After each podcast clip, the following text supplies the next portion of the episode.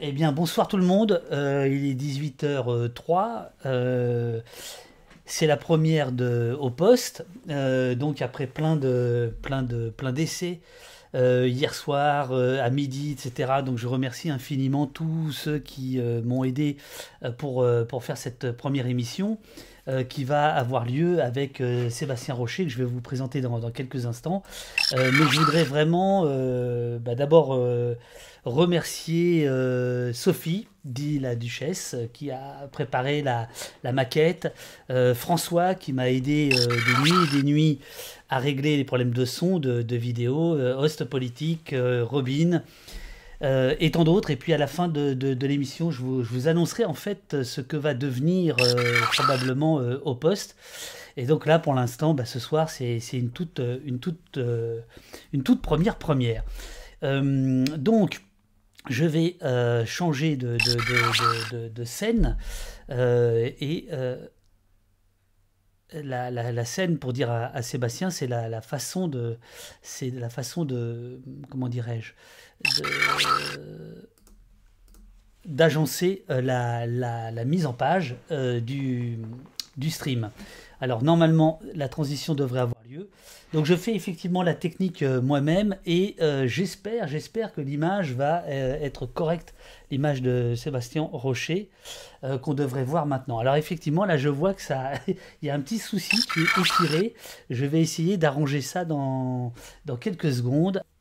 Euh, je voudrais rappeler que tu es euh, directeur de, recherche euh, au CNRS, à Sciences Po Grenoble, que tu as été, je ne sais pas si tu l'es encore, on se tutoie parce qu'on se connaît depuis quand même un certain nombre d'années maintenant. on va parler d'un film que tu as réalisé, co-réalisé récemment, qui s'appelle Police Attitude, 60 ans de maintien de l'ordre. Mais je voudrais quand même euh, présenter, euh, je crois que c'est ton dernier bouquin, De la police en démocratie. Euh, qui est chez Grasset. J'en prendrai un ou deux extraits tout à l'heure. Et moi, j'avais lu en son temps celui-ci. alors, je ne sais pas si tu, le, si tu le vois dans le retour. Le frisson de l'émeute, violences urbaines et banlieues, que tu avais écrit après euh, euh, les, émeutes de 2005, les renseignements généraux euh, les ayant appelés soulèvement populaire des quartiers. toi, tu parlais de, de, violence, de violence urbaine et banlieue. Mais voilà, donc ça, c'était le frisson de l'émeute. Et il y a une petite tentative de changer la police aux alentours des années 95-2000. C'est la fameuse épisode de la police de proximité, où on a dit qu'on allait essayer de faire la police euh, autrement. donc, on devait la, réorganiser euh, pour la rapprocher de la population. Mais ça a été un, petit épisode, hein, compris entre 2000 et, 2002. Et en dehors de cet épisode, la police est toujours la même en France, euh, depuis 40 ans. Elle ne s'est pas adaptée à son environnement, elle ne s'est pas adaptée à la transformation des aspirations, elle ne s'est pas adaptée à la transformation de la sensibilité. Hein, les comportements violents de la police qui étaient euh, mal vécus en 1980 apparaissent aujourd'hui euh, complètement insupportables. Donc la police est euh, la même. Elle n'a pas trouvé les moyens d'écouter les citoyens. Elle n'a pas trouvé les moyens de définir ce que c'est qu'un service de qualité et d'essayer de, de, le rendre elle s'est refermée sur elle comme une sorte de citadelle. Euh, et, les, policiers d'ailleurs parlent comme s'ils étaient assiégés hein, par euh, une société euh, très violente, très agressive à leur égard, et qu'ils étaient les derniers, les derniers espoirs de cette société. Donc voilà, il y a aujourd'hui une sorte de mentalité de, subir un, siège. Donc la police qui est censée secourir la société serait aujourd'hui assiégée par la société. Euh, alors, excuse-moi parce que j'étais encore en train de régler des histoires de son, mais je crois que tout est bon maintenant. Et là, on te, voit bien, je réglerai euh, l'image. Alors, euh, ce que je trouve très étonnant, en effet, c'est ce que tu viens de dire sur l'idée que la police se sent assiégée. on pourrait dire que tu fais partie de cette génération de, de chercheurs, de sociologues qui ont vu, sauf erreur de ma part, dans les années 90, début 2000, une ouverture de la police à vos travaux, à vos recherches, à votre regard, plus ou moins critique selon les, chercheurs, mais qu'importe, il y, avait, quand même une forme d'ouverture de, de, la part de, la maison police, on va dire ça comme ça, ouverture qui, s'est refermée, si je puis dire, assez brutalement ces derniers, temps. Oui, alors oui, c'est euh, disons que la police française s'est pas refermée, elle s'est jamais ouverte durablement. Disons, euh, il y a eu des moments euh, qui étaient plus favorables. au début des années 80, donc il y a, un, sénateur, M. Bellorget, qui rend un, rapport à Gaston Defer, qui est le ministre de l'Intérieur euh, de, François Mitterrand, du premier euh, gouvernement que met en place euh, François Mitterrand, qui est élu en, 1981. Et dans ce rapport, Bellorget dit voilà, il faut que la police soit une police de service du public, et que cette police rende des comptes localement aux citoyens et qu'elle soit plus transparente. Et devant des propositions aussi effrayantes, euh, le ministre de l'Intérieur socialiste, Gaston Defer, a refusé et rejeté le rapport qui a été publié euh, de, très nombreuses années euh, plus tard. Donc, dans les années 80, il y a un certain nombre de gens qui, ont envie de faire des choses nouvelles, et puis il y a Pierre Jox qui va mettre en place le, code d'éthique de la police nationale, donc une réflexion sur, avec le soutien des syndicats, hein, qui pensent qu'il faut un code d'éthique pour comparer avec aujourd'hui, où on a des organisations syndicales qui, pour les plus grosses d'entre elles, pense que la police n'a pas besoin d'éthique, hein. elle, est l'éthique, hein. elle n'a pas besoin. Bon, dans les années 80, voilà, il y a une nouvelle euh, sensibilité, puis il y a la création d'un institut, euh, l'Institut des hautes études de la sécurité intérieure, qui était fait euh, pour faire réfléchir la police sur elle-même, toujours dans, sous l'impulsion de, Pierre Jox. Donc un institut pour que la police réfléchisse sur ses pratiques. un, un, chercheur, Dominique Monjardet, a été associé très, très étroitement à la création de cet institut, au lancement de recherches sur la police, donc la police comme objet, pas la police comme sauveur, mais la police comme objet sociologique qui peut bien faire, qui peut mal faire, qui peut voilà. Euh, et ça, ça a été une période euh, avec un certain nombre de, publications, alors qui sont pas connues euh, du public. Hein, les cahiers de la sécurité intérieure, c'est pas un titre ultra sexy, évidemment. Donc une, période pendant laquelle, oui, il y a une certaine, un certain renouveau. Mais c'est finalement une période voilà, relativement courte. Et puis l'idée qu'en France, on n'a pas besoin de, la science pour faire la police, c'est une idée qui, qui, on va dire, est, euh, ben, de naturel, il, revient au galop. Voilà, il y a eu une sorte de parenthèse à un moment donné euh, qui dans les autres pays, euh, je pense à la Belgique par exemple, ne s'est pas refermé, mais qui en France, malheureusement, s'est euh, refermé. Dans, cette, euh, dans cette historique, on fait, on fait un bond. Il y a en ce moment un, un Beauvau de la sécurité. Alors là, je m'adresse à ceux qui sont en train de nous regarder. Normalement, le son des alertes, je l'ai sucré, je l'ai supprimé. Donc, euh, vous ne devriez plus avoir de, le, son des alertes. Si c'est pas le cas, vous, vous me le dites. C'est, stressant, quoi. C'est stressant de faire les réglages en même temps. Euh, mais ça, c'est la première chose. La deuxième chose, surtout, on est là pour débattre ensemble. C'est-à-dire que une fois que les questions techniques seront réglées, poser toutes les questions que vous voulez à, Sébastien, euh, qui, qui, qui, vous répondra euh, avec, euh, avec grand plaisir. je fais un bond dans l'histoire et j'arrive à, à aujourd'hui, le Beauvau de la sécurité. Le Beauvau de la sécurité s'est présenté comme euh, euh, une réponse à la crise euh, morale que traverse à la fois la police et le regard de la société sur la police qui s'est exprimé ces derniers mois, ces dernières années, etc. quand tu as d'abord appris l'existence de ce Beauvau de la sécurité, qu'est-ce que, qu'est-ce que tu t'es dit? Vraiment le, tout premier sentiment que tu, que tu as eu par rapport à ça? Hmm.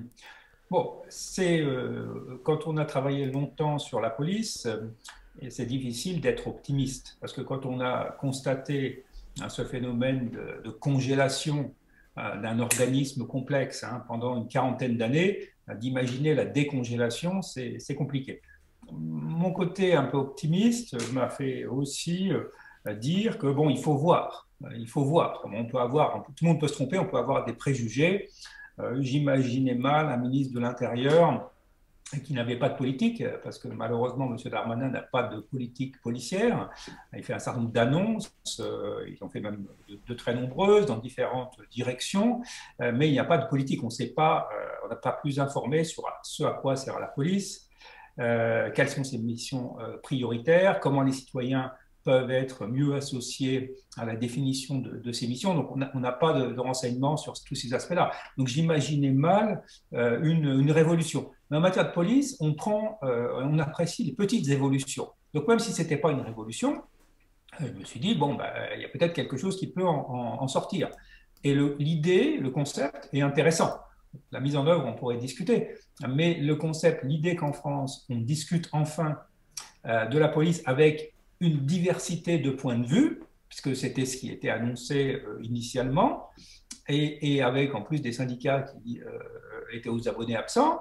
Donc l'idée que euh, bah, les élus locaux, les associations de victimes, les personnes qui sont mobilisées contre les violences policières, des journalistes qui ont aussi un certain nombre de problèmes pour, pour faire leur travail aujourd'hui, que toutes ces personnes, les avocats aussi, soient, soient rassemblés euh, pour discuter de la police. Et, ça me paraissait bien. Le fondement un des fondements de la démocratie, c'est la, la, délibération.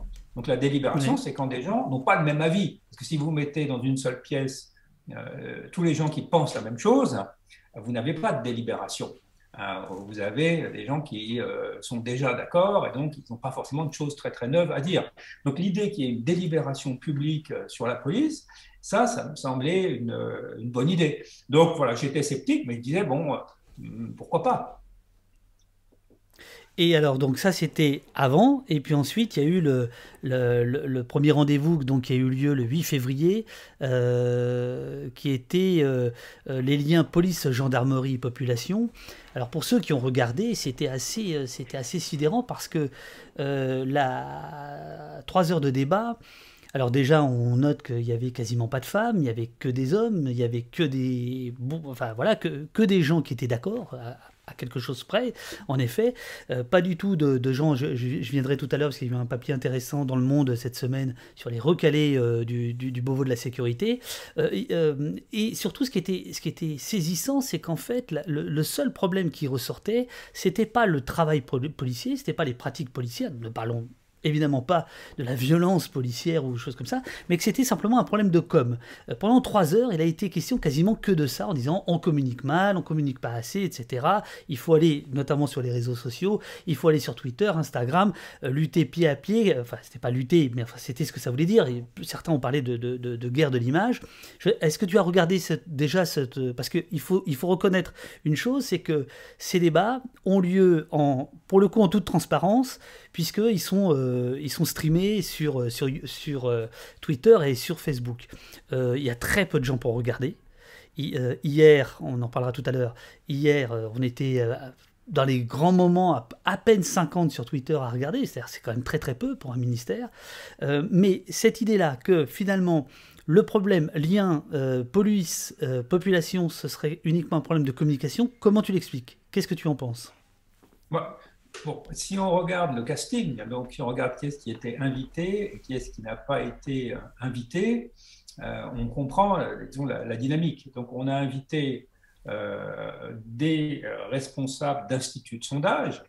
Bon, les instituts de sondage posent des questions pour des sondages de presse. Hein, c'est quelque chose d'assez différent de la recherche. On peut faire de la recherche avec des enquêtes d'opinion, mais disons que si l'outil est le même, l'interrogation des gens, les la manière de concevoir le, travail d'enquête n'est pas, euh, pas tout à fait le même. on, a, un responsable d'institut de sondage, on a des gestionnaires d'entreprise, on a des euh, personnes qui sont des anciens policiers qui animent euh, des, groupes de loisirs pour les jeunes.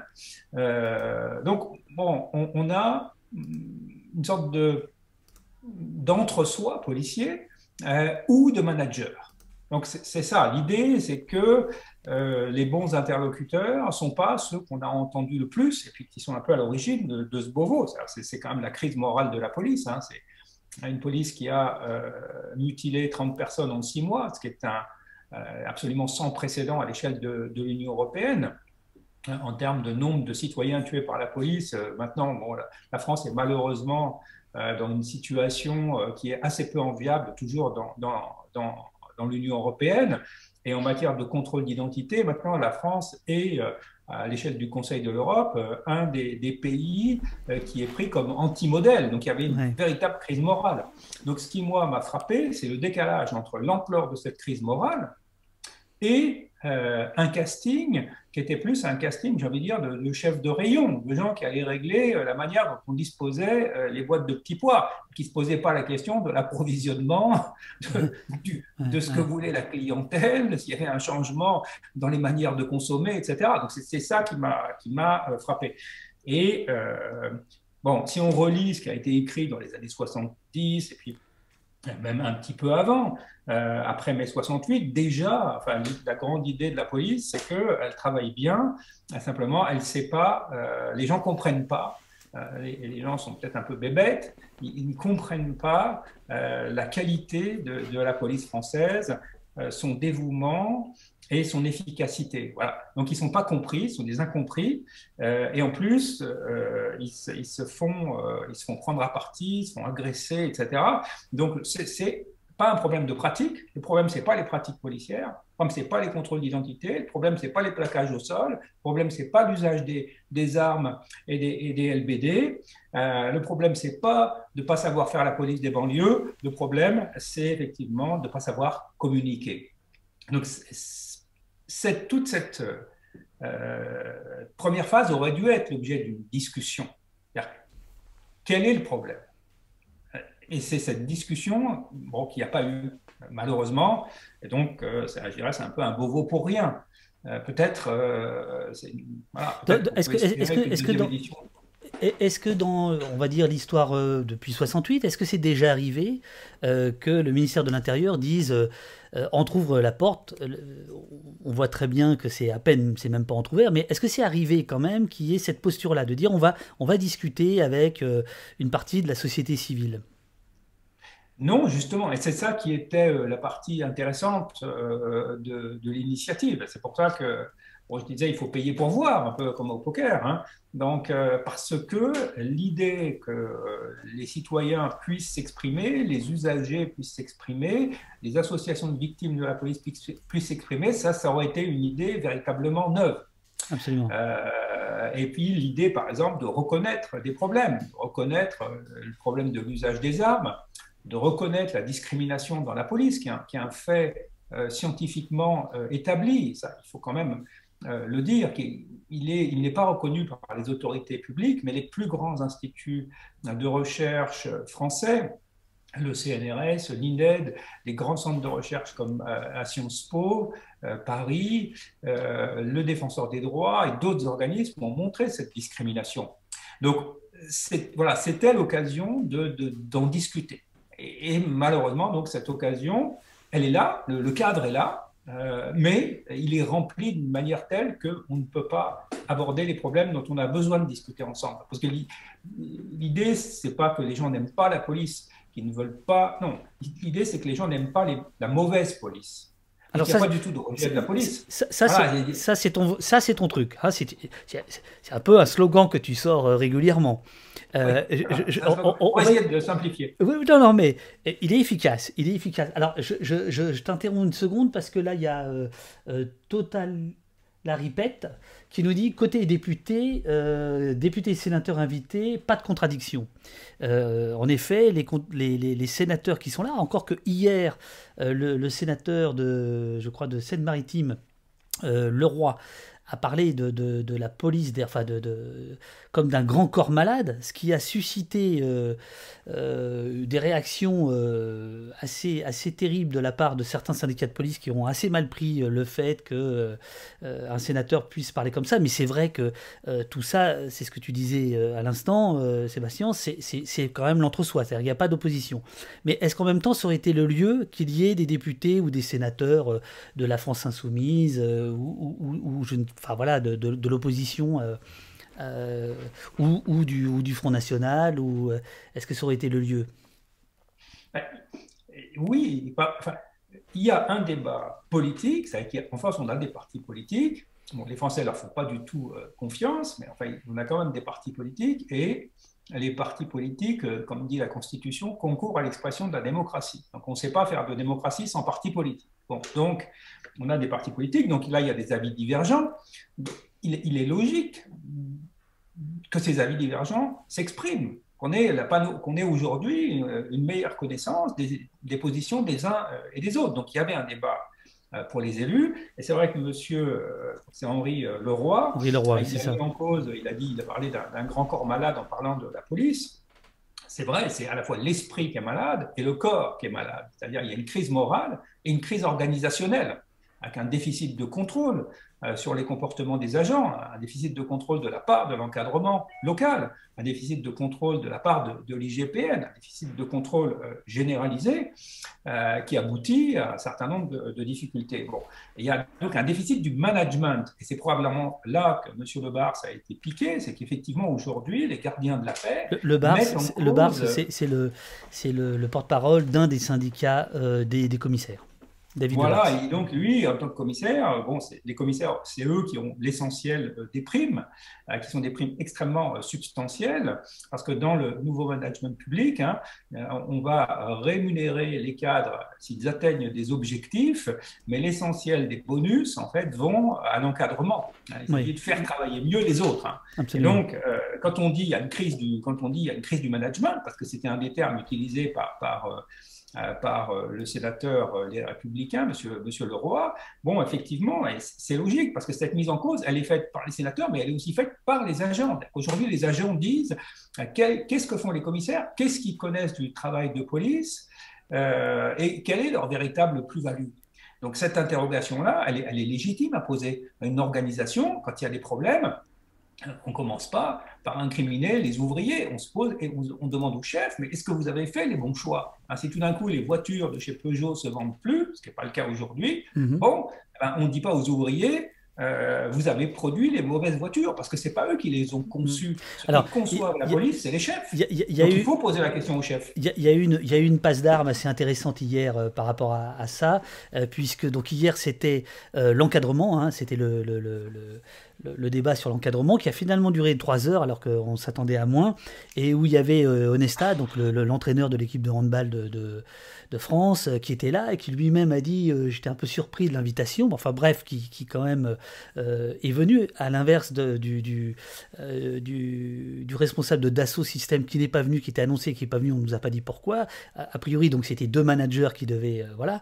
Et Onesta donc fait un peu des leçons de, de, de, coaching, on va, dire, on va dire ça comme ça, et, il a une réponse justement qui va troubler un peu les, les, les autres et qui, qui est, un, me semble-t-il, un moment de vérité. Il s'est dit oui, mais et, je crois que c'était David Lebars euh, aussi qui dit euh, oui mais euh, nous commissaires, nous officiers en fait on fait avec ce qu'on a. nous ne sommes pas des sélectionneurs nationaux qui peuvent aller choisir les meilleurs joueurs. Et donc est arrivée évidemment la question de, la formation et du recrutement, mais dont on va pas parler maintenant parce qu'en fait c'est l'objet, je vous l'ai mis là, l'objet du, du, du, prochain débat du Beauvau de la sécurité du 8 mars.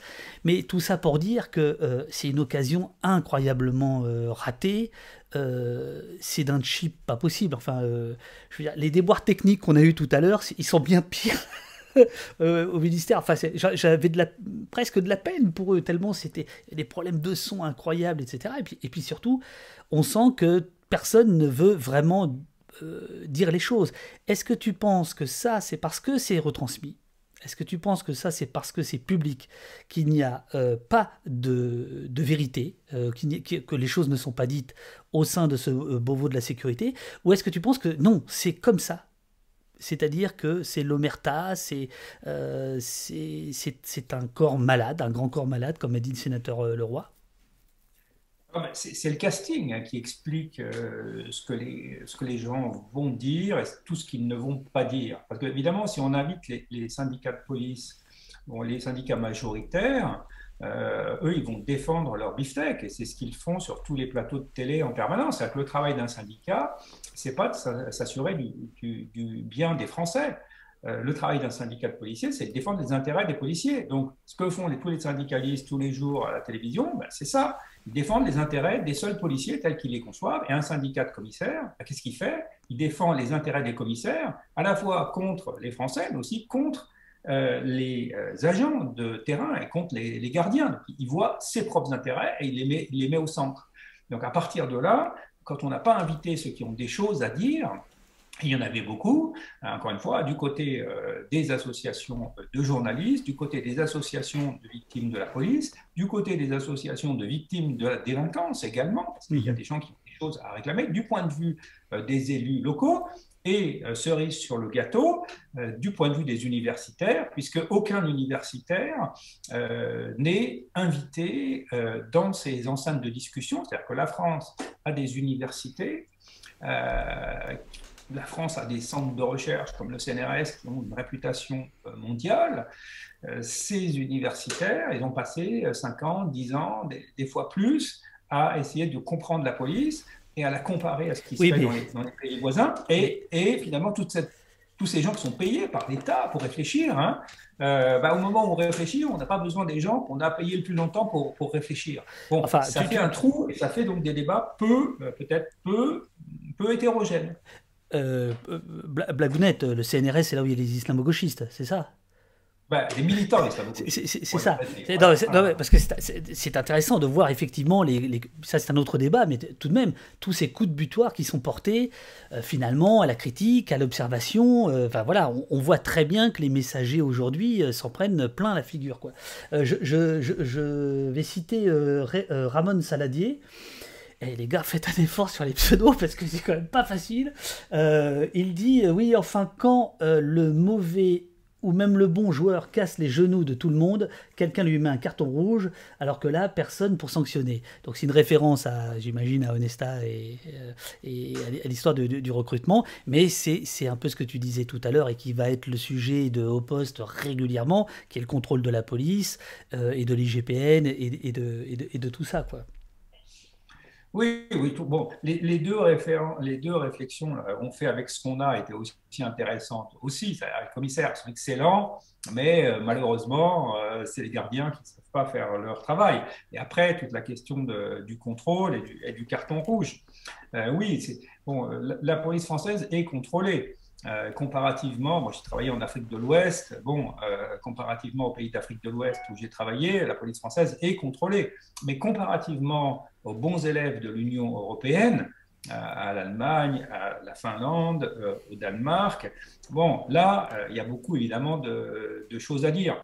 Mais ce qu'il faut savoir, ce n'est pas juste le contrôle externe qui ne fonctionne pas c'est le contrôle interne. Et ça, c'est, si vous voulez, la colonne vertébrale d'une organisation, c'est le système de contrôle interne. Le contrôle externe, il, va corriger toujours des choses à la marge. Il ne faut pas croire qu'en mettant un contrôle externe sur une organisation qui ne marche pas, on va la faire marcher mieux.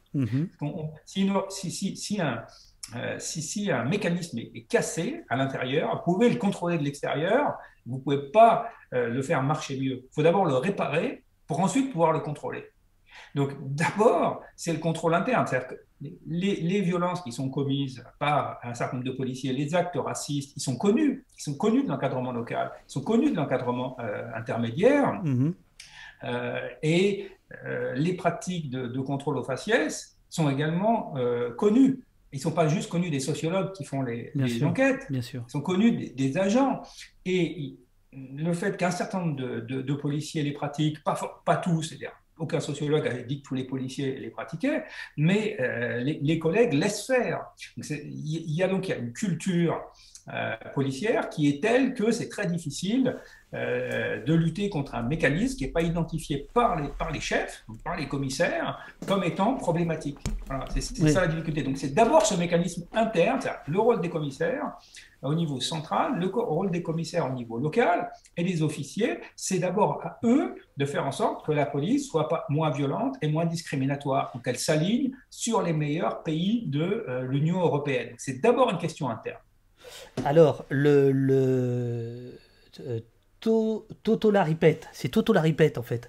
Je m'étais trompé tout à l'heure. Non, ils sont, ils sont, ils sont merveilleux, vos, vos, vos pseudos, il n'y a pas de souci, les amis. Euh, le meilleur des contrôles, c'est la formation.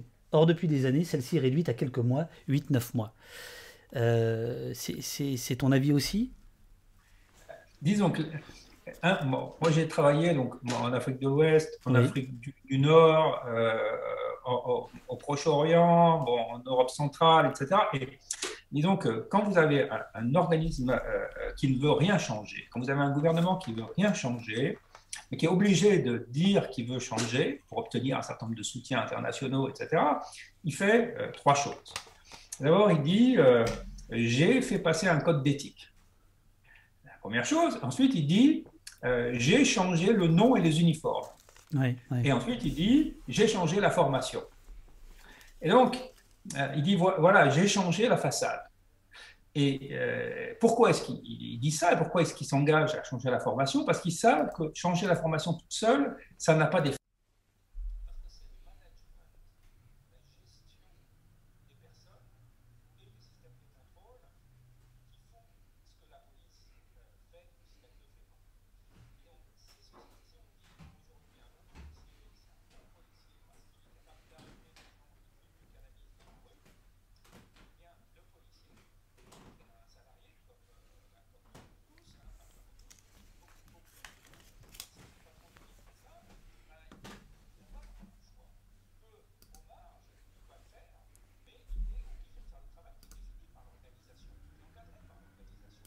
ce n'est pas vraiment une question de formation, c'est une question de politique policière.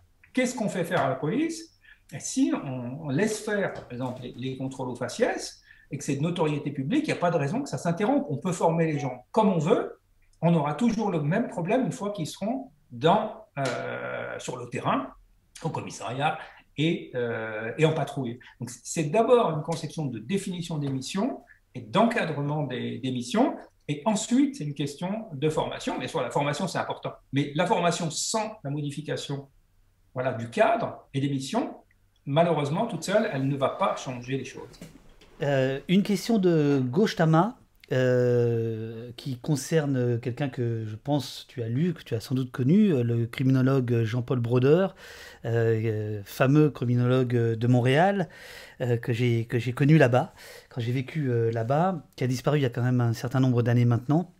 et la question qui t'est posée par Gauche Tama, c'est que pensez-vous de la théorie du chèque en gris sur les relations police-politique? Puis après, on abordera la loi sécurité globale, parce qu'il y a beaucoup de questions là-dessus. Donc la théorie du, chèque en gris, il faut rappeler quand même ce, qu'elle est en fait. Oui, voilà, il faut rappeler ce qu'elle est. Donc ça, c'est une intuition, plus qu'une intuition, c'est une proposition voilà, de, comprendre la police que fait euh, Jean-Paul Brodeur.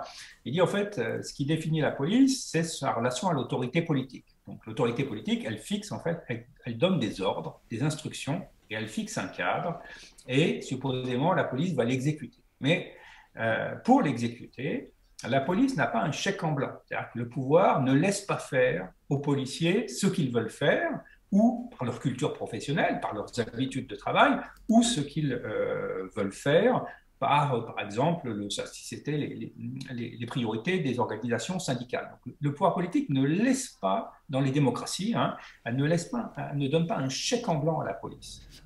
Euh, mais elle leur donne un chèque en gris, c'est-à-dire que elle leur dit euh, dans quelle direction aller et elle leur laisse une marge de manœuvre importante pour apprécier ce qu'ils ont à faire et surtout la manière dont ils vont le faire. Et si euh, ils font mal, ou s'ils se font attraper en train de faire mal, à ce moment-là, ils, peuvent, recevoir un, coup de règle sur les doigts. Ils peuvent, en subir les, conséquences. Donc, euh, l'État, le gouvernement va contrôler la police jusqu'à un certain point, et la plupart des relations police et gouvernement vont en se situer dans cette zone qui est une zone grise. Donc ça, ça c'est quelque chose qui est, qui est, très intéressant à comprendre parce que sinon, euh, ce, que disent euh, souvent les responsables syndicats, les responsables des syndicats de police qu'on entend, ils disent non, non, c'est pas nous, on nous a donné l'ordre. Et ce que dit Broder, c'est plus compliqué que ça. On vous a pas donné l'ordre, par exemple, euh, de tirer dans les yeux des protestataires pendant les mouvements des Gilets jaunes. On ne vous a pas donné l'ordre mhm. euh, d'utiliser les grenades dans des situations où vous pouvez mutiler. Mais on ne va pas non plus vous empêcher de le faire. Et c'est ça, cette zone grise, qui est très importante à comprendre pour, euh, pour analyser le fonctionnement de la police. Donc il n'y a pas une instruction d'État, mais il n'y a pas non plus une interdiction. Et toute l'action de la police et des chefs de la police va se jouer dans cette zone grise. Et elle est dans les pays qui sont des États de droit beaucoup plus fragiles que la France, voire des systèmes autoritaires, cette zone grise, elle va, elle va devenir encore plus grise. Alors, euh, on, va passer à la loi euh, sécurité, globale. Je, voudrais juste signaler, euh, en terminant le, Beauvau de la sécurité, un, papier du Monde que j'ai montré tout à l'heure, les recalés du Beauvau de la sécurité. On a, tu en as beaucoup parlé. Euh, et il y a évidemment euh, les, avocats euh, de, des familles des victimes, et notamment William Bourdon, Ariel Imi et Vincent Brangart, qui sont les, conseils de la, famille Chouvia, qui, qui ont adressé une, une lettre ouverte jeudi dernier au ministre de l'Intérieur en, en, disant que c'était absolument pas possible de ne pas recevoir les, le monde associatif et le monde universitaire, etc. Alors, à l'heure qu'il est, le Beauvau n'a pas répondu à ma connaissance et on ne sait pas si le, programme euh, va être, va être changé. Euh, et euh, l'autre, l'autre versant évoqué par cet article du, Monde, ce sont les femmes de policiers. Ce sont les femmes de policiers qui elles-mêmes disent mais comment se fait-il qu'on ne soit pas invité, que les policiers ne soient pas invités, alors les policiers non organisés on va dire, hein, ceux qui ne, sont pas, qui ne se retrouvent pas dans les syndicats, etc. Qu'est-ce qu'on peut dire de, de ce phénomène des, femmes de force de l'ordre, euh, qui est un mouvement qui est apparu euh, d'abord chez les gendarmes, me semble-t-il, parce que eux, euh, à l'époque où ils étaient militaires, interdiction formelle de parler, c'est-à-dire une, impossibilité de parler. Bon, il y a, y a eu l'affaire Matelli très, très, très, très connue, qui est le premier à, faire, à rompre le, le, silence. Mais on a d'abord vu plutôt des femmes de gendarmes, me semble-t-il, qui, qui, faisaient des forums et qui, qui, qui racontaient de l'intérieur ce qui pouvait se passer dans les casernes. Et puis, me semble-t-il, en 2016 avec les, les, policiers en colère, euh, donc les non organisés qui ont commencé à manifester nuitamment, euh, notamment aux abords de, de, de, l'Elysée, mais ça, euh, ça sera l'objet d'une autre émission. on les a vus apparaître. On a vu apparaître ces associations de, de femmes ou de prétendues femmes, parce qu'il y a parfois des des questions qu'on peut se poser derrière certains comptes Twitter, euh, mais qu'importe. Euh, il existe des femmes de, policiers, il existe des femmes de policiers en colère, et qu'est-ce que ça signifie euh, Qu'est-ce qu'on peut en retenir, Sébastien? Bah, D'abord, pour, les gendarmes, effectivement, les, gendarmes n'avaient pas le droit d'être représentés ni par des syndicats, ni par des associations professionnelles. Bon. La réglementation européenne défend l'égalité des, droits. Et donc l'égalité des droits, c'est le fait que les policiers aient les mêmes droits que les citoyens et que les autres professions. il peut y avoir des limites qui sont liées à des obligations de service, etc. Mais euh, un des droits fondamentaux, c'est d'être représenté alors, politiquement. Ça, c'est le droit de vote. Dans certains pays, les policiers n'ont pas le droit de vote. Hein. Mm-hmm par exemple au Liban, et puis d'être représenté euh, professionnellement, ça veut dire... pourquoi ils n'ont pas, le, pourquoi ils pas le droit de vote, excuse-moi? Parce qu'en fait, on estime que les policiers, justement, et les, gendarmes euh, pourraient, euh, du fait de leur fonction,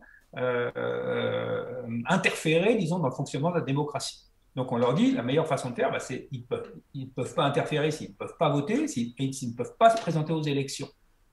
Et puis ensuite, on leur dit, bah, vous ne pouvez pas non plus, c'est le cas par rapport en Turquie, les policiers n'ont pas le droit de se syndiquer. Donc il y a un certain nombre de pays dans lesquels ces droits n'existaient pas. Et en France, les gendarmes n'avaient pas non plus le droit de la représentation professionnelle. Mais euh, l'Europe, euh, donc en fait le, Parlement européen, a décidé qu'il y avait une égalité de droits. Donc cette égalité de droits, elle s'appliquait bien sûr aux policiers, mais également aux gendarmes. Et donc, ils avaient le droit d'être représentés. Donc, il n'y a pas eu de création de syndicats de gendarmes, mais il y a eu la création de systèmes de représentation, d'associations représentatives, qui n'étaient pas juste le mécanisme de consultation du directeur général. Bon. Et comme les gendarmes ne pouvaient pas s'exprimer, effectivement, ce sont les femmes de gendarmes qui se sont euh, exprimées à la fin des années 90. Il y a eu, des manifestations de, gendarmes illégales, d'ailleurs, euh, sur les Champs-Élysées, comme les manifestations de policiers était également illégal ces dernières années, parce qu'il y avait bon, des marmites qui, qui, qui, bouillaient, qui bouillonnaient, qui allaient exploser. Et les femmes, qui elles pouvaient euh, s'exprimer, ben, euh, l'ont fait. Donc voilà. La, deuxième chose, c'est euh, l'effet de la profession sur la vie privée. C'est-à-dire que quand vous avez une profession et c'est le cas aujourd'hui pour la police, dans lequel il y, a, un malaise. Enfin, euh, il y a 20 ans, il y avait déjà des articles sur le malaise policier. Euh, donc, il y a quelque chose, il y a un problème en France dans les relations police-population. Si on a un métier que le public réprouve, et comme c'est un métier où on est en permanence en contact avec le public, il est probable qu'on ressente au fil du temps un certain malaise. Donc, la situation professionnelle a un effet sur la vie privée si vous, si vous n'aimez pas ce que vous faites, si vous ne vous sentez pas gratifié par votre hiérarchie et pas non plus reconnu par le public, ben ça, ça va dégrader, je dirais, votre qualité de vie et donc les relations que vous avez à la maison, si vous êtes une policière avec votre mari, si vous êtes un policier avec votre euh, épouse à la, euh, à la maison. Donc voilà, c'est ce cadre-là qui aujourd'hui euh, est important. Peut-être que l'angle aussi du suicide policier s'inscrit dans cette perspective-là. C'est-à-dire que les suicides sont-ils le fait de, problèmes personnels? Sont-ils le fait euh, des relations au travail? Sont-ils un lien entre les deux? Bon, il y, a probablement un certain nombre de, personnes qui auraient voulu discuter de ces sujets. C'est des sujets légitimes. la santé mentale des policiers, la protection du suicide chez les policiers, euh, bon, ce sont des sujets essentiels qui ne sont pas euh, abordés pour l'instant euh, dans, le, dans le boulot de la sécurité. on, passe à la loi sécurité globale et je demanderai juste à Petit Caillou ce qu'il ou ce qu'elle veut dire par ils sont mal représentés, à mon avis, c'est ça le problème. Donc j'imagine que euh, vous parlez des policiers, euh, puisque vous demandez, euh, s'il faudrait dissoudre certains syndicats de police. Mais on va passer à la loi sécurité globale, parce que ça fait déjà trois quarts d'heure qu'on parle, et, je ne sais pas, Sébastien, si tu as encore un peu de temps. rapidement, que nous dit cette loi? Qu'est-ce qu'elle traduit de l'époque, la loi dite sécurité globale, dans sa globalité si je puis me ah, permettre? Dans sa globalité, elle nous dit que euh, le ministère de l'Intérieur n'a pas de stratégie pour la police. Parce qu'il n'est pas capable de proposer une vision et ensuite des moyens pour réaliser cette vision. Donc c'est une, loi qui va s'appeler sécurité globale. C'est malheureusement un, un, nom qui est assez mal choisi, parce que c'est une loi de police globale. Euh, il n'y a pas de mécanisme euh, qui garantisse la sécurité qui tienne dans quelques articles de loi.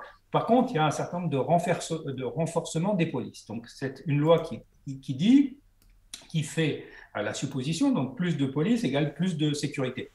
Ça, ça c'est vraiment d'ailleurs le problème fondamental. C'est une erreur à la fois factuelle et, puis également théorique de croire que police égale sécurité. Il faut, si vous prenez le nombre de gens, je fais une petite, un petit détour, qui meurent chaque année euh, du fait de la pollution ou de la consommation de produits excessivement carnés, ils mangent trop de viande, bon, euh, ça, le, nombre de personnes qui vont en mourir est bien supérieur au nombre de personnes qui vont être, par exemple, victimes euh, d'homicide. Même le nombre de chutes accidentelles est dix fois plus élevé que le nombre de personnes qui sont victimes d'homicide. Donc la sécurité, c'est quelque chose de beaucoup plus large que ce, que ce dont traite la police. Bref, donc là, en fait, il y a une idée. Donc l'idée, c'est de dire, voilà, la sécurité, c'est la police, donc il faut que toutes les polices soient euh, raccrochables les unes aux autres.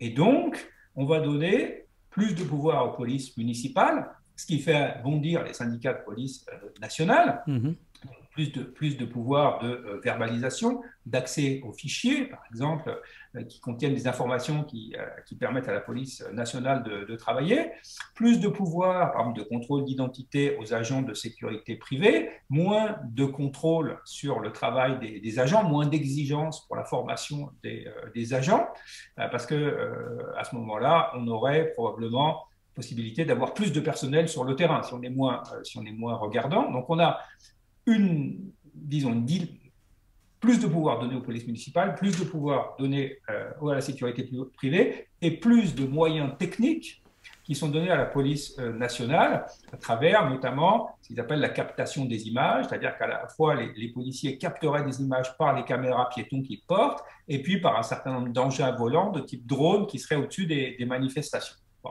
Et, et, et, et, avec une limitation pour les citoyens du droit de filmer. Donc ça, c'est le deuxième élément. Il y a un renforcement des pouvoirs de police et des moyens de police. Et puis après, d'un autre côté, il y a une limitation du droit des citoyens à contrôler la police. Et là, c'est ça qui est, vraiment un des points les plus euh, critiquables de la loi, c'est qu'aujourd'hui, les citoyens sont devenus un acteur indispensable du contrôle des polices dans les pays démocratiques. Dans les années 60, il y a eu le début. On a eu quelques tentatives de contrôle externe ponctuelles qui ont été réalisées. Dans les années 2000, en fait, on a eu des institutions chargées du contrôle externe de la police, comme par exemple le défenseur des droits, une sorte d'ombudsman, euh, qui a été mis en place en France, mais c'est pareil dans d'autres pays européens, comme par exemple le Danemark. Et puis aujourd'hui, on a l'apparition des citoyens qui, avec euh, leur téléphone mobile, participent au contrôle de la police. Et ça, c'est la troisième grande révolution du contrôle de la, police. Mhm. Et là, la loi, fait, ce qu'elle ferait, c'est qu'elle mettrait un couvercle sur le développement de ce contrôle horizontal. C'est-à-dire que chacun d'entre nous, bah, c'est notre police. Bon, eh euh, on a tous le droit à la fois de bénéficier des services, mais aussi d'en contrôler la qualité comment? Bah, À travers le partage d'images et de vidéos qui sont aujourd'hui le moyen en fait, qu'on a pour échanger entre nous, pour s'informer euh, mutuellement. Et, c'est cette partie-là qui est également euh, problématique. Alors, euh, on va aborder rapidement le, notamment l'article 24 parce que j'ai... Pour, pour, les gens qui nous écoutent, il faut savoir que donc la loi euh, va passer en commission des lois le 3 mars euh, au Sénat et ensuite elle va être débattue au Sénat toujours du 16 au 18 mars. C'est-à-dire que ce dont on parle, euh, c'est d'une actualité chaude et bientôt brûlante.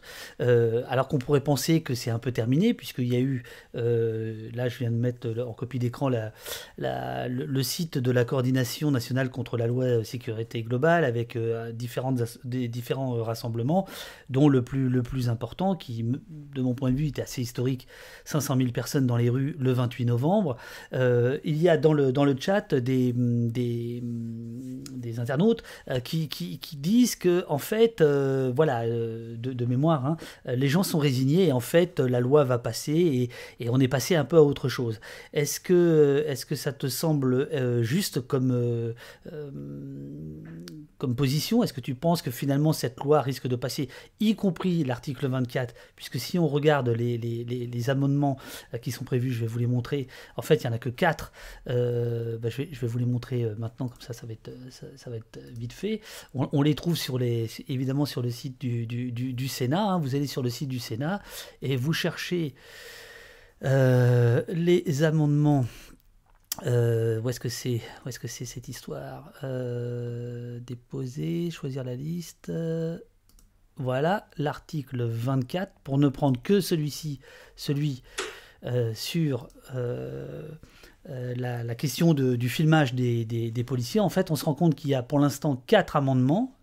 Et sur ces quatre amendements, nous en avons un premier qui va nous dire qu'il faut remplacer le mot national et insérer service de police municipale, c'est-à-dire qu'il faut empêcher la diffusion d'images de policiers euh, nationaux ou de policiers municipaux, ou maintenant même un autre amendement par M. Masson euh, d'un garde champêtre, hein, c'est-à-dire que même le garde champêtre serait euh, donc protégé, on va dire, enfin ou surprotégé. là, c'est bon, c'est des, précisions sur flouté, pas flouté, etc. Et puis il y a un seul amendement, alors qu'il est du groupe socialiste, hein, qui est pour la suppression de, de cet article, hein, l'article 24. Sur la de, la résignation, du fait qu'il y ait eu moins de monde dans les manifestations, les derniers rassemblements, etc., euh, que ça, voilà, que, le, débat soit passé à autre chose. Quel est euh, ton sentiment, euh, Sébastien, par rapport à ça? Bon, d'abord, bon, la mobilisation a été très forte. C'était pas, c'était difficile, comme toujours, hein, de prévoir l'ampleur des, mobilisations qui se sont faites contre la limitation à la fois euh, du droit de la presse à informer et aussi du droit des citoyens à s'informer eux-mêmes. Euh, donc, donc, il y a un réservoir important de, gens qui, prennent au sérieux les, droits tels qu'ils sont aujourd'hui codifiés. Maintenant, si on se place du point de vue de l'Assemblée nationale, euh, le, vote, la démocratie est, est un système majoritaire. Le la démocratie est un système par lequel la majorité peut imposer sa décision à la minorité. Et on est, on est dans ce cadre-là, c'est-à-dire que tant que, que, la République en marche a la majorité à l'Assemblée nationale, qui est la seule chambre qui compte, au bout, au bout du compte, hein, si on décide de, de court-circuiter le Sénat, ce qui est tout à fait légal, Bon, tant qu'un parti politique a la majorité à l'Assemblée nationale, il est possible de passer la loi. Et tous les députés le savent. Donc, la mobilisation, elle a d'abord été une mobilisation des professionnels euh, de la communication, des journalistes, une mobilisation d'un certain nombre de, citoyens, de groupes de victimes. C'est d'abord une mobilisation sociale, avant d'être une mobilisation politique. Et sur ces questions-là, euh, la gauche a euh, malheureusement pas été extrêmement euh, créative sur les 20 dernières années. Sur les 20 dernières années, quelles sont les grandes propositions euh, de défense des droits qui ont été portées par, la gauche? Je crois que la, principale, c'est les questions prioritaires de constitutionnalité. C'est Nicolas Sarkozy qui, a, qui a fait passer cette, cette réforme, qui permet à chacun en fait, de questionner la constitutionnalité des lois existantes c'est un progrès tout à fait important. Mais donc voilà, donc, donc on a euh, un certain nombre d'élus euh, écologistes et socialistes qui aujourd'hui euh, tentent d'émerger sur cette thématique, mais ils n'ont pas la majorité. Donc, et tout le monde le sait. Tout le monde anticipe bien que le gouvernement va faire passer cette, cette loi. Simplement, il y a derrière une échéance qui est l'échéance présidentielle. Donc, euh, c'est ça qui, peut avoir un effet. C'est-à-dire que est-ce que Emmanuel Macron euh, veut être euh, le président qui aura à limiter le droit des citoyens à s'informer eux-mêmes et limiter le droit de la presse à les informer, en plus des différentes lois qui ont été prises en matière d'antiterrorisme, etc. Donc c'est ça, c'est ça l'enjeu. Donc si c'est sa décision, il a les moyens de, de, faire en sorte que la loi soit, soit votée. Alors il y, a, beaucoup de réactions politiques là dans le, dans, le chat. Euh, il y a, alors j'ai l'impression qu'il y a quand même un certain nombre d'insoumis qui se sont infiltrés dans le, dans, le chat, donc qui, qui, défendent euh, notamment euh, la, position d'Hugo de, Bernalicis qui avait déposé un grand nombre d'amendements, c'est vrai. À l'Assemblée. Effectivement, la France insoumise avait déposé énormément d'amendements et avait, avait quand même bien lutté, faut, il faut le reconnaître. Mais là, ce que, ce que tu disais euh, à l'instant, Sébastien, c'est d'une manière générale, euh, on va dire que la gauche parlementaire à part peut-être ces derniers mois, sentant qu'effectivement il y a un débat au cœur de la société française et qu'il y a, y a aussi peut-être des, positions à prendre par rapport à ça. Mais enfin, ce qu'on pourrait dire, c'est depuis le congrès de, de, de, Villepinte dans les années 90, euh, il, y a, y a, euh, y a eu euh, la, gauche parlementaire a baissé la garde sur la question des, libertés fondamentales, des libertés publiques et, et a laissé le champ au, tout sécuritaire. Est-ce que c'est -ce c'est réducteur de le dire comme ça ou, ou pas? Moi, c'est profondément ce que je pense, mais peut-être que je me Non, mais je ne sais pas qui a raison, qui a tort. Ce que je peux dire, c'est que euh, la, réussite la plus importante de, Nicolas Sarkozy, que ministre de l'Intérieur, puis président de la République, c'est d'avoir convaincu euh, l'opposition, qui étaient les socialistes à l'époque, euh, que sa politique était la bonne. Ça, c'est une victoire culturelle majeure. Parce que les Français, dans l'ensemble, n'étaient pas convaincus. Regarder à l'époque les codes de confiance de Sarkozy, le goût des Français pour la police de proximité, etc., qu'il n'a pas inversé. Mais ce qu'il a inversé, c'est la croyance qu'avaient les leaders de gauche dans le fait qu'il pouvait y avoir une politique de gauche en matière de police et de sécurité. Et il a réussi à leur faire croire que non. Et ça fait 20 ans que euh, sa réussite euh, se révèle euh, toujours vraie. Donc c'est cette cage de fer culturelle qu'il faudrait aujourd'hui changer si on voulait faire autrement. Et j'ai donné tout à l'heure une indication. La première des indications, disons, de la force de cette cage de fer, c'est de croire que plus de sécurité égale plus de policiers, contre toute évidence scientifique. Mhm. Mais à partir du moment donné où on a dit la police et plus de policiers et plus de places de prison est la bonne réponse à la sécurité, il n'y a plus de débat. Et on est dans ce cadre-là. Pour l'instant, on n'arrive pas à sortir de ce cadre-là. Au moment où on dit, mais ce n'est pas le nombre de policiers, c'est ce qu'ils font.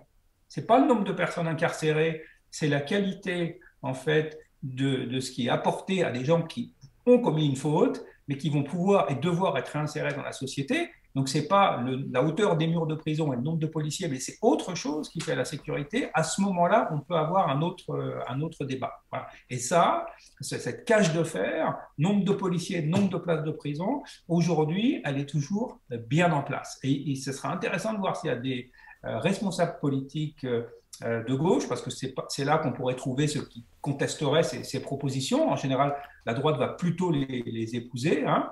Euh, donc, il faut voir s'il va y avoir une redistribution, on va dire, des, prises de position sur ces thématiques-là. D'accord, ok. on, va, on va passer à, ton film. je te garde encore 10 minutes, c'est possible pour toi? Ouais, super. J'en profite pour euh, saluer euh, Anthony Caillé, euh, qui est dans le chat, qui est aussi, bah oui, qui est aussi le porte-parole de CGT Police, qui est donc, qui est, qui est donc dans, le, dans, le, dans le chat. En tout cas, il y a quelqu'un qui porte ce nom-là, mais je pense, vu les messages, je pense que c'est bien lui. Je salue aussi Sylvain, Gilet jaune, et je salue tous les gens qui, viennent, qui sont nombreux là depuis tout à l'heure. Euh, à, nous, à, nous, à nous suivre. Et euh, bah voilà, je vous, je vous, remercie tous. Je suis un peu fébrile parce qu'il y, a des questions techniques à, à, régler. En plus, j'ai qu'un seul écran, hein, les amis. Il hein. faut vous rendre compte, j'ai qu'un seul écran. J'aurai un deuxième écran demain. Et là, euh, je fais tout au pixel près. Quoi. Alors, tu, as, tu as réalisé, Sébastien, un, un film qui s'appelle Police Attitude.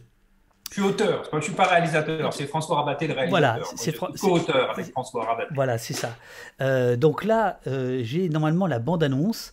Je propose qu'on la, qu'on la regarde. J'espère que vous allez avoir le, que vous allez avoir le, le, son, euh, les amis. Je lance.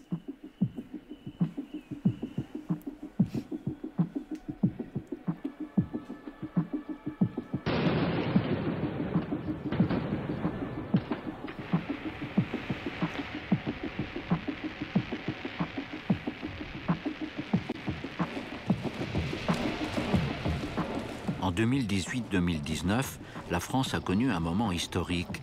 Entre manifestants et forces de l'ordre, il y a eu des affrontements que beaucoup ont jugés d'une violence sans précédent.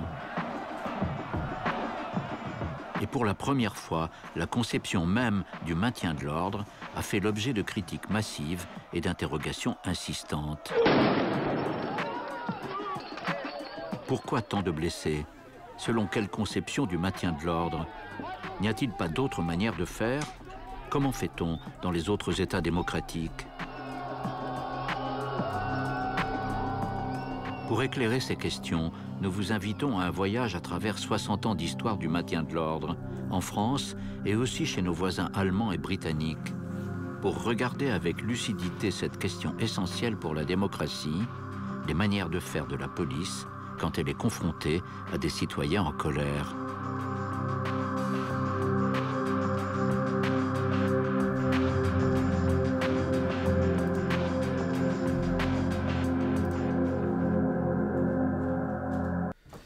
Voilà, donc euh, euh, effectivement euh, réalisé et raconté.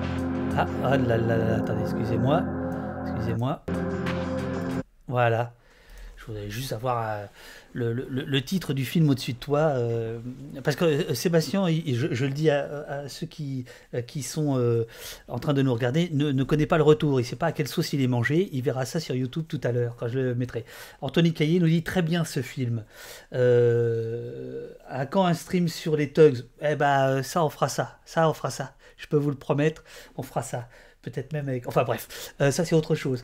Euh, donc euh, là, il y a quelqu'un qui va mettre le, lien dans le, chat et je remercie Valcar en effet. je penserai quand j'aurai un deuxième écran à vous mettre les, liens dans, dans, le chat de tout, de tout ce que j'ai préparé, etc.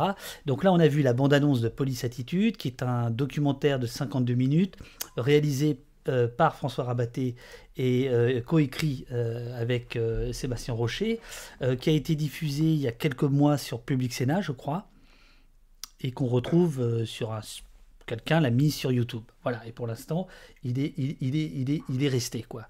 ce, film, c'est une critique, on le, sent, on le sent à la fin du film, où, c'est presque une adresse au monde politique français en disant franchement, enfin, au monde politique ou, à la police, je ne sais pas, peut-être aux deux, en, disant il y, a, vraiment un problème d'évolution de, la police française par rapport à des polices comparables, notamment européennes.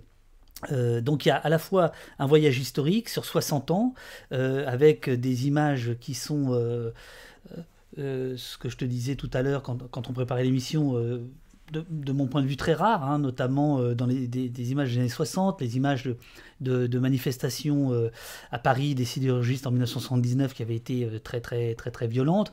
Il y a la, scène de Malik on y reviendra. Est-ce que c'était ça le, vrai propos du film, c'est-à-dire une critique polie, mais une critique quand même du maintien de l'ordre dit à la française qui a été longtemps euh, prétendument souverain. L'idée du film, euh, c'était de rendre compte d'une réalité qui était complexe. D'abord, c'est-à-dire, et pour montrer cette complexité, on voulait prendre du temps. Parce que c'est sur 40 ans qu'on peut se rendre compte des transformations. Une police, ça, se transforme doucement. Une société, ça se transforme doucement aussi, même s'il y a parfois des, des, chocs. Donc, on voulait montrer cette complexité en montrant, par exemple, qu'aujourd'hui, c'est probable dirais c'est extrêmement improbable qu'on ait euh, des violences policières du niveau de ce qu'on a connu en 1961 lorsque Papon euh, laisse tuer ou donne des instructions euh, d'être extrêmement violent avec les manifestants algériens et 200 personnes sont tuées en France dans une journée par la police. C'est des estimations des historiens aujourd'hui entre 100 et 200 personnes. Donc on est avec des niveaux complètement euh, incroyable avec les, standards d'aujourd'hui, dans une situation qui est ben, celle de la décolonisation, avec une quasi, avec des, épisodes de guerre civile dans, Paris. Donc on, a une tension énorme et euh, une violence policière telle que ben, aujourd'hui quasiment, personne n'a quasiment connu cette, cette, euh, cette, cette, époque, en fait, on a une mémoire de cette, de cette époque. Donc on voulait rendre compte de ça? On voulait rendre compte aussi de la manière dont la police intervient dans des crises sociales, parce que la, mhm. police intervient toujours dans des crises dans des failles, dans des divisions de la société. Donc quand vous avez euh, une crise chez les agriculteurs, ça va se traduire par des confrontations. Si vous avez une crise chez les marins-pêcheurs, comme ça avait été le cas en, Bretagne, avec l'incendie du Parlement de Bretagne, vous allez envoyer la police. Quand, les, quand la sidérurgie française va fermer, euh, ben, les sidérurgistes vont monter à Paris, dans une ambiance électrique, parce que c'est une région qui ferme. Hein. Euh, et à ce moment-là, il y a des clashs avec la police. Quand les Gilets jaunes, qui sont des centaines de milliers euh, en France à se, mobiliser, eh ben, la police va être là aussi. Donc on voulait montrer cette, on voulait montrer cette, complexité. C'est à la fois une politique policière, le fait d'armer les policiers avec des flashballs et des grenades, bon, bah, ça, a des effets qu'on connaît. C'est aussi la question de l'organisation de la manifestation, notamment par les organisations syndicales, euh, qui peuvent être débordées, comme en 79, qui peuvent, qui peuvent ne pas être présentes. Et puis, c'est la transformation des sociétés, voilà, d'industriels à post-industriels, etc. Donc, on voulait essayer de rendre compte de cette complexité, mais on voulait aussi montrer que d'autres pays ont fait d'autres choix. Donc, voilà, ça, on voulait. Bien sûr. Et, et pas, pas faire un procès de principe à la police française en disant vous êtes mauvais, vous êtes mauvais pour parce que vous pourriez être très bon. Non, c'était pas le but. On disait bah, regardons comment les Anglais et comment les Allemands ont fait évoluer leur maintien de l'ordre. Voyons ce, qui, comment étaient les choses avant euh, que la Cour constitutionnelle allemande interdise à la police d'utiliser des moyens disproportionnés. Bah, les Allemands les utilisaient aussi des hélicoptères qui pulvérisaient du gaz lacrymogène en poursuivant les manifestants dans les champs. Donc voilà, il y avait une situation en Europe où les droits étaient moins bien garantis. Et il y a des pays donc, qui ont décidé de ne pas autoriser les LBD, l'Angleterre, mhm. l'Allemagne, mhm. et de ne pas utiliser des moyens disproportionnés. Puis il y a des pays euh, qui sont restés sur, cette thématique. Parce que je, je, l'ai vu hier soir, euh, en fait j'ai appris que les policiers anglais étaient dotés de LBD, hein, c'est ça, mais ne les utilisaient pas. Ils les ont dans les commissariats, parce qu'en fait, ce sont des armes qu'ils peuvent être amenés à utiliser. Et alors, par exemple, Peter Neroun, qui a été un des chefs de police anglais, qui explique dans le film, il dit oui, à un moment donné, on a été sur le point de les utiliser, non pas parce que la police était attaquée, parce qu'elle peut toujours reculer, manœuvrer, etc., mais parce qu'en fait, des personnes semblaient être prises dans un bâtiment qui était en feu. Et là, l'idée, c'était que la police n'allait pas laisser les gens brûler. Et s'il fallait utiliser euh, les LBT, eux, c'est des balles en, plastique qui tirent, hein, eh ben, elle allait les utiliser. Finalement, ils n'en ont pas eu besoin. Donc, ils ne s'interdisent pas, en théorie, ce n'est pas un dogme, mais ils s'interdisent de les utiliser dans des situations qui ne sont pas extrêmes. Parce qu'ils savent en fait que euh, bah, c'est ce qui s'est passé avec les Gilets jaunes. Hein. Ces 30 mutilés, on va en parler pendant 20 ans. Donc le coût euh, symbolique et moral pour la police, il est, il est prohibitif. Et donc ils prennent en compte ce coût. Et c'est ça la différence entre la France et la Grande-Bretagne, c'est que ce que les Anglais jugent un coût moral insupportable, bah, il est estimé en France par les organisations qui s'expriment, euh, l'organisation syndicale majoritaire et, et, le ministère de l'Intérieur, il est estimé acceptable. Et c'est cette différence de sensibilité, la construction des sensibilités qu'on voulait expliquer. Voilà. C'est un processus euh, de négociation entre différents groupes dans une société qui fait qu'on tombe d'accord pour faire diminuer les, les, niveaux de violence et donc les armes qu'on emploie. Parce qu'en fait, la violence policière, c'est les armes. C'est essentiellement de ça dont on, est en train de, parler. Donc voilà, on voulait expliquer toute cette, euh, cette complexité, les allers-retours dans les pays. Hein. Il n'y a pas euh, le paradis et l'enfer. Tout le monde est entre le paradis et l'enfer, mais certains sont un peu plus proches du paradis que d'autres. On a Valk Photo qui nous dit euh, le maintien de l'ordre qui évolue en Orolan entre guillemets, les civils pour aider les forces de l'ordre à appliquer les consignes politiques antisociales, je suis pas sûr que ce soit une bonne évolution. Ça fait juste moins mal physiquement, mais sûrement pas socialement.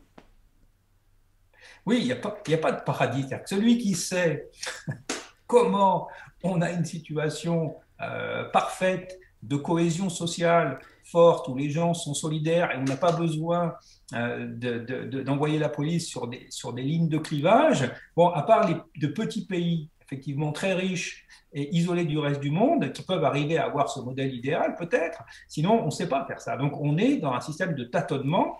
Euh, et voilà, c'est ce qu'on voulait expliquer. C'est un processus historique de, de, tâtonnement. Il y a, personne ne connaît la recette. Ce qu'on sait aujourd'hui, c'est qu'il y a des choses qu'on peut vouloir éviter notamment l'armement. C'est-à-dire que si on donne à des policiers des LBD et des grenades, c'est pour qu'ils s'en servent. À partir de là, on a des blessures irréversibles. Il y a des choses dont on sait les effets. Donc c'est ces choses-là qu'on pourrait espérer voir, euh, voir corriger. Ce que, ce que Valka veut, dire, hein, elle fait allusion, euh, donc elle a vu le, le, le, documentaire en question, Police Attitude, euh, puisque en fait elle, elle, évoque là en disant ça, hein, si j'ai bien compris, euh, confère ce qui s'est dit sur les contre-sommets des squats en Allemagne dans le documentaire. il faut expliquer en deux mots, c'est-à-dire qu'en fait, à un moment donné, la, la police, et on va, ça nous amène à la question de la désescalade que je voulais aborder avec toi, la police va, donc on apprend dans le documentaire, elle va voir les commerçants, elle va voir les, associations de, parents d'élèves, elle va, elle, va, elle va faire tout un, euh, ce, que, ce, Valka euh, manifestement appelle, elle, un, enrôlement euh, des, civils pour finalement faire ce qu'on appelle la désescalade, ce dont on entend beaucoup parler, qui est un, qui est un concept que, que tu portes ou que Fabien Jobard, autres chercheurs et sociologues portent souvent. donc c'est de ça dont Valka veut parler, je pense. Mmh.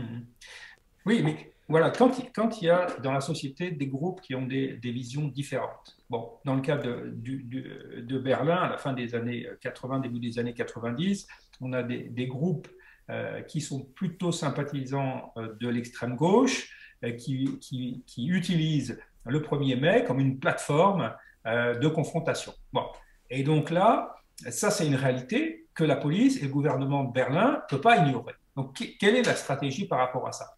Donc, euh, peut-être euh, il y aurait pu y avoir une prévention de, ça. Mais pour ceux qui sont en charge au moment où ça se produit, bon, bah, quelle, est leur, euh, quelle est leur latitude, quels sont leurs moyens d'action? Donc, il y a un moyen d'action qui est effectivement d'essayer de gagner, on va dire, la guerre sur le terrain.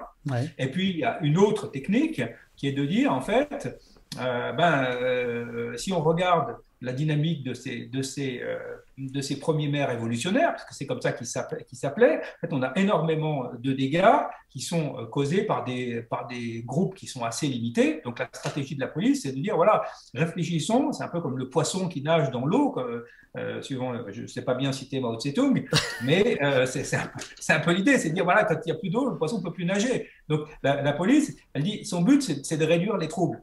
Et pour réduire les troubles, elle dit le mieux, c'est d'enlever une partie des soutiens parce qu'à ce moment-là, euh, l'action perd de toute sa signification.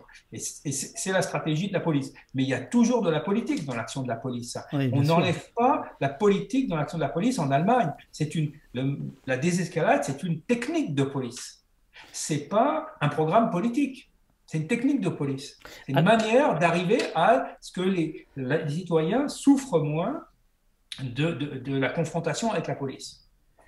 Euh, et nous voilà dans la doctrine contre-insurrectionnelle, nous dit euh, l'antistream.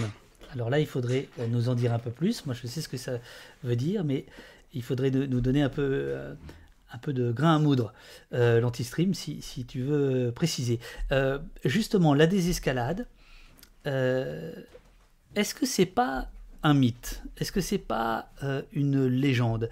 Je veux dire par là que euh, vous êtes, euh, enfin, ce concept-là est assez critiqué. Alors évidemment, euh, de la part des policiers français, parce qu'en fait, euh, on, en a parlé longuement la première demi-heure sur euh, l'idée que de, s'intéresser à ce qui se passe à l'étranger, ça, ça les effleure pas beaucoup. mais bon, toujours est-il que voilà, quand, on fait des débats avec des policiers à la radio ou en face à face, le mot des escalades, c'est tout de suite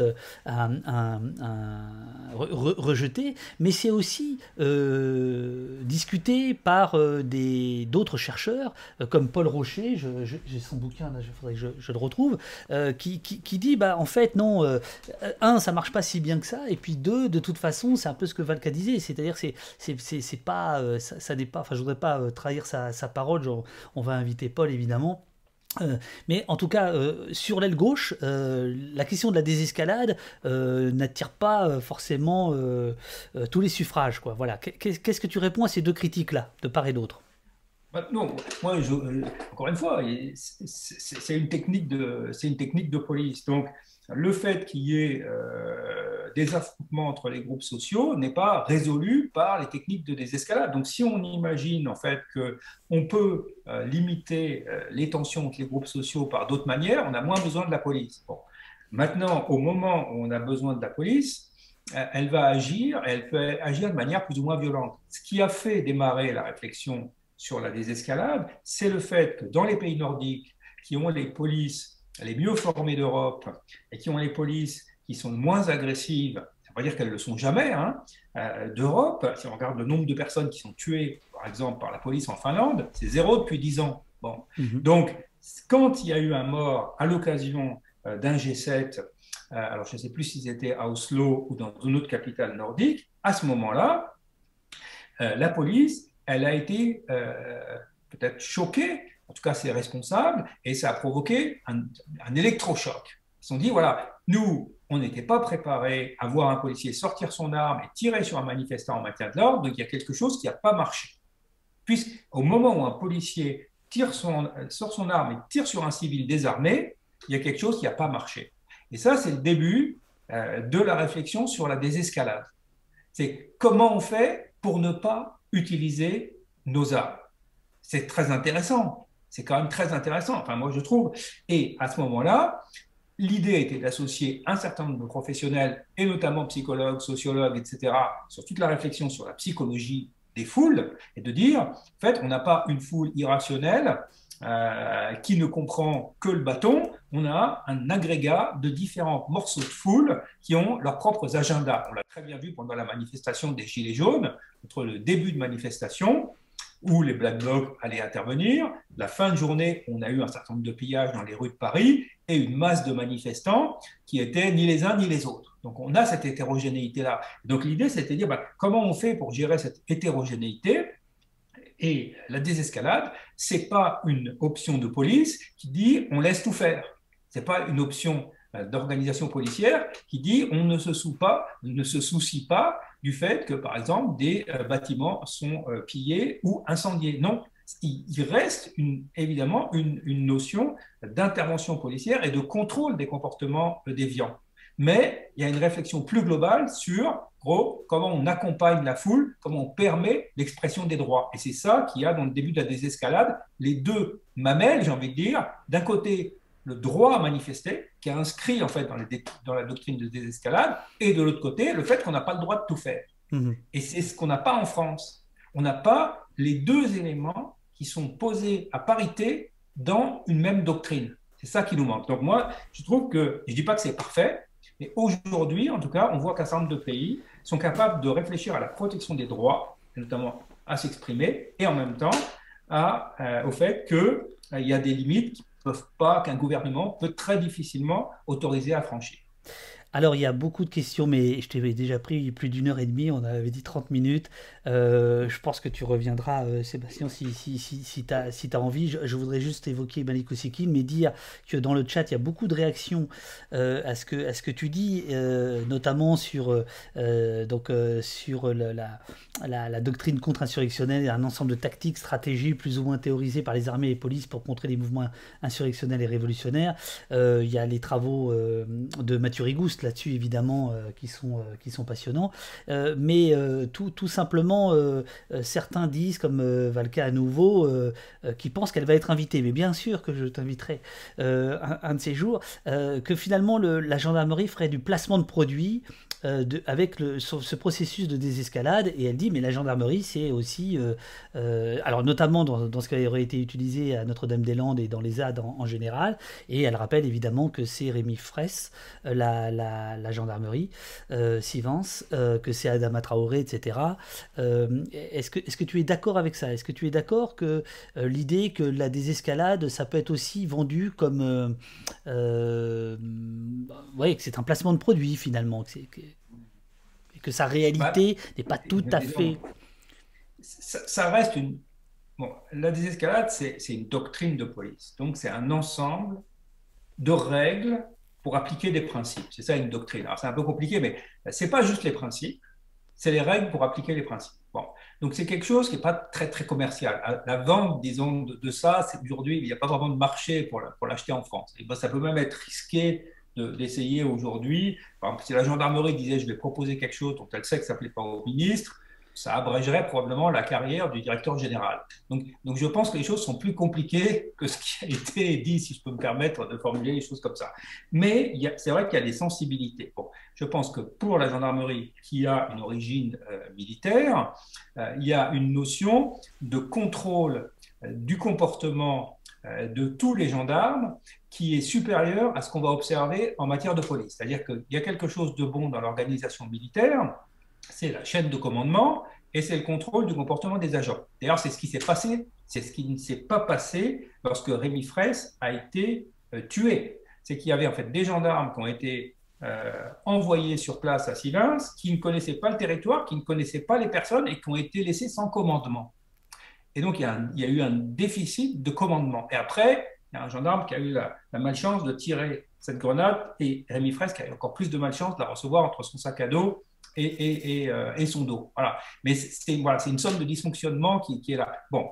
Donc, mais la, gendarmerie aujourd'hui n'est pas, me semble-t-il, en train d'adhérer euh, à la doctrine de l'escalade et n'est pas non plus en train de renoncer, en tout cas par les voix d'un certain nombre de généraux qui continuent à s'exprimer, euh, n'est pas en train de renoncer à l'utilisation euh, des armes que sont euh, les, grenades à effet de souffle et, ni les LBD, même si elles les ont peu utilisées contre les, gilets jaunes. Donc, bon, voilà, je ne suis pas sûr que la gendarmerie soit vraiment en position aujourd'hui de placer un, un produit en matière de maintien de l'ordre. Je, termine avec euh, Malik Ousekine. C'est une scène euh, qui est assez longue dans, votre film. Euh, et c'est notamment une scène assez longue. Alors, d'une part, parce que vous avez euh, exhumé des archives qui. Certaines sont très connues. le massage cardiaque est voilà, rue Monsieur le Prince, le, décembre 1986. Mais en fait, il y a, plus que ça vous avez mis euh, en longueur euh, cette image-là, et c'est évidemment pas, en tout cas je ne le crois pas du tout, par voyeurisme ou quoi que ce soit, c'est simplement parce que vous avez quelqu'un, euh, en l'espèce Fabien Jobard, qui explique une chose qu'on a peut-être un peu oubliée ou qu'on n'a pas, perçue, qui est qu'en fait la mort de Malik Ousekine est filmée. Elle est, filmée, je crois qu'elle est filmée par l'équipe de France, enfin à l'époque c'était Antenne 2. Alors d'ailleurs il y a, aussi quelque chose d'amusant, dans, euh, si je puis dire ça comme ça, euh, dans, le film, c'est qu'on voit Noël Mamère, qui à l'époque est journaliste, qui casse l'antenne.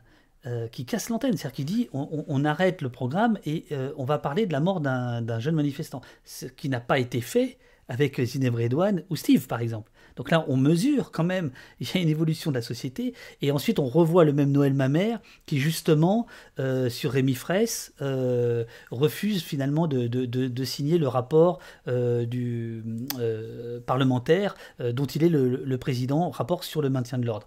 bref, je reviens à Malik Ousekine. Et Fabien Jobard dit voilà, en fait, une des raisons pour lesquelles ce drame absolument terrible reste, c'est aussi parce qu'il est filmé. Est-ce que c'est ton ton, sentiment aussi Et ce sera ma dernière question. Bon, Donc, je pense que, euh, en fait, tous les décès euh, en maintien de l'ordre euh, étaient perçus comme des échecs. Alors, je pars hors période de la décolonisation, parce que dans la période 61-62 où Papon est préfet de, police de Paris, avec ses antécédents euh, de Vichy et son parcours en Algérie, euh, pour lui, l'utilisation de la police euh,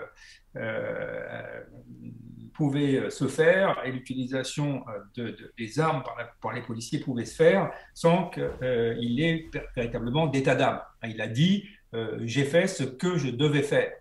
Il y a quand même eu plus de 100 morts en 61 et il y a quand même eu 9 personnes tuées par la police début 62 à Charolles. Bon, il a dit j'ai fait ce que je devais faire. Donc je crois que ça explique très bien. Euh, Mais quand on va sortir de cette, de cette période-là, euh, l'idée que le maintien de l'ordre ne doit pas tuer, qui est une idée bon, qui existe, hein, mais qui n'était pas une réalité euh, qui n'était pas vérifiée de manière régulière, bah, cette idée-là, devient de plus en plus forte. Et elle continue à exister aujourd'hui. Elle explique aussi la mobilisation contre les violences policières. C'est cette idée-là qui est forte. Voilà. Donc, et, c'est pour ça que ça choque. Et ensuite, évidemment, ça choque parce que euh, y a eu euh, mai 68 entre-temps, il y a eu l'affirmation qu'un policier, euh, s'il frappe quelqu'un qui est à terre, eh ben, il se frappe lui-même. Il y, a, voilà, il, y a eu, il y a eu la mise en forme d'une éthique policière dans le maintien d'ordre. Alors, c'est une mise en forme fragile, hein, puisqu'elle elle, a lieu en 68, mais immédiatement après, euh, on va voir la création des voltigeurs qui vont tuer euh, Malik Ousekine, mais qui vont le tuer 18 euh, ans plus tard. Donc, en fait, après 68, on crée les voltigeurs. Et le décès de Maïk Ousekine intervient en 86, avec, avec, un, avec, avec, un effet euh, retard. Donc voilà, donc c'est ce cadre-là. Donc la mort reste un élément très fort. Et ensuite, le fait qu'on euh, partage euh, le moment du décès, comme avec George Floyd aux États-Unis, ça renforce la, vérité, en gros, de cette mort. Et je pense que c'est ce qui fait que euh, voilà, ces deux éléments combinés fait que on, Malik Ousekine est inscrit euh, dans, l'héritage du maintien de l'ordre français, même si c'est intéressant, je finirai par là, euh, un député de La République en marche, Fauvergue, a dit il faut oublier Malik Ousekine. Et ça, c'était très révélateur d'une nouvelle façon de faire le maintien de l'ordre alors, est-ce que c'est une maladresse euh, quand il a dit ça? Est-ce que c'est un tournant? C'est trop tôt pour, pour, le dire, mais en tout cas, l'idée d'effacer, en gros, un moment emblématique du maintien de l'ordre est forcément quelque chose qui interroge. Bah écoute, merci infiniment. J'ai pris euh, trois, trois demi-heures. Là, on doit en faire qu'une. Euh, écoute, c'était passionnant. Euh, tu, tu, reviendras dans l'émission euh, absolument quand tu veux. quand techniquement je serai un peu plus à l'aise, on, fera, on fera des discussions avec plusieurs personnes par Zoom. et puis, on, essaiera aussi de, de, faire entrer un peu plus d'interaction de, de, de, gens du chat. en tout cas, moi, je suis bluffé par, par la qualité des échanges sur le chat et, la variété. Quoi, voilà. Donc là, il y a des, notamment des gens qui parlent de, du point de vue abolitionniste de, la police, qui n'est pas simplement l'idée de, dire il faut pas de police, mais qui est plutôt de dire euh, résoudre les problèmes qui créent les problèmes sociaux euh, revient à, réduire la police. Hein. C'est-à-dire que si on réduit les inégalités sociales, on a moins besoin de police, voire pas du tout. Voilà. Mais ça, euh, on en parlera euh, évidemment euh, très très souvent parce que l'idée de l'émission c'est d'être c'est d'être hebdo. Sébastien, je te remercie infiniment. Alors je je, représente là c'est ton dernier bouquin en date. je crois que tu en as un autre en préparation. Oui, je suis lent, mais je vais le faire. C'est ce que, c'est, ce que m'a dit ton éditeur. non, non, je, rigole. Donc voilà, il y a, y a, un autre bouquin en, préparation. Et puis, pour ceux qui nous suivent, tu es très actif sur Twitter. Euh, où tu, tu, tu, bats le fer parfois avec euh, des syndicats de police et autres, euh, voilà, et tu es, tu es, une véritable vigie. donc, merci beaucoup. moi, je vais faire une petite pause. je vais vous lancer la scène pause et je reviendrai après avec un, petit peu de discussion et je vais vous montrer aussi des, des petites choses que j'ai que j'ai repérées cette semaine. Merci beaucoup, Sébastien. C'était c'était top. Et puis je te, je te, je enfin voilà, je t'envoie le lien dès que c'est euh, sur YouTube pour que tu revoies tout euh, tranquillos quoi. Voilà. Merci bien, merci bien. Bonne soirée. Bonne soirée. Merci beaucoup. Merci.